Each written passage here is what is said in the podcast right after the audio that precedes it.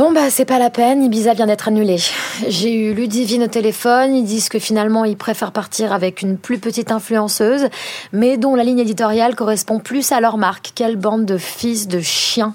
Et ils finissent par me dire bah ça sera pour une prochaine fois, mais mon point dans vos gueules pour la prochaine fois, oui, je suis hyper énervée, ça me gave.